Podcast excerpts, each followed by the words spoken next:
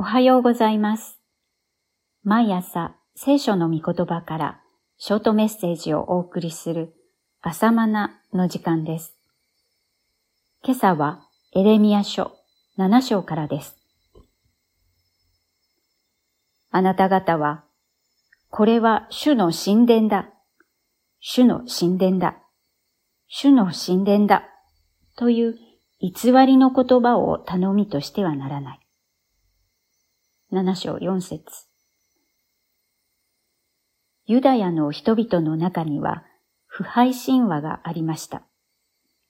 それはエルサレムの町には主の神殿があるのだから滅びることがないというものでした。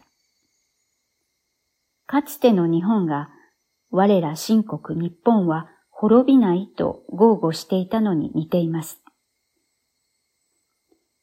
冒頭の聖句にあるように、人々は、これは主の神殿だ、と繰り返し言っていたのでした。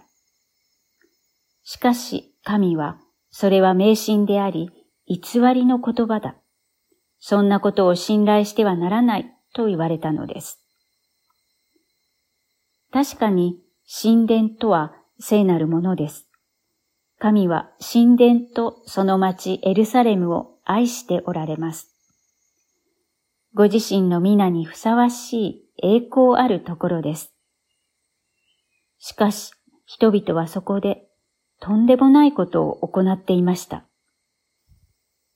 子供らは焚き木を集め、父たちは火を焚き、女は粉をこね、パンを作ってこれを天号に備える。また彼らは他の神々の前に酒を注いで私を怒らせる。七章十八節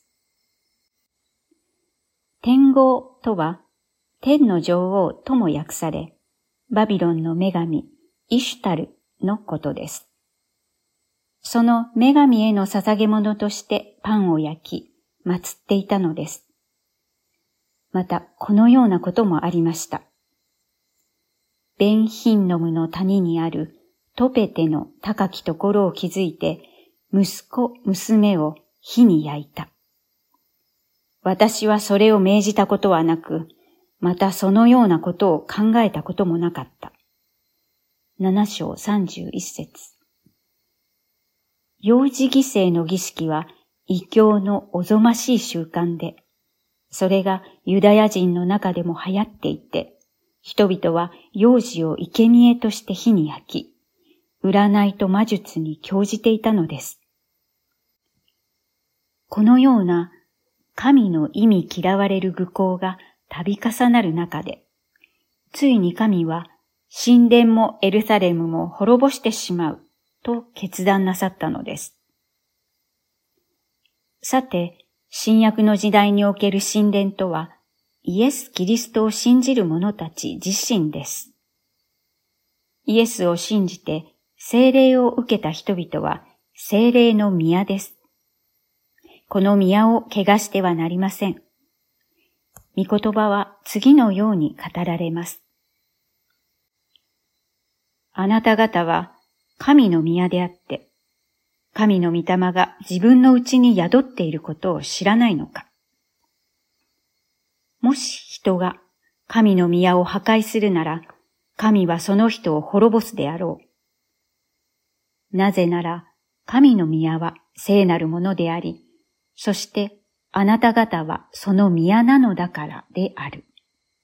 第一コリント3章16から17節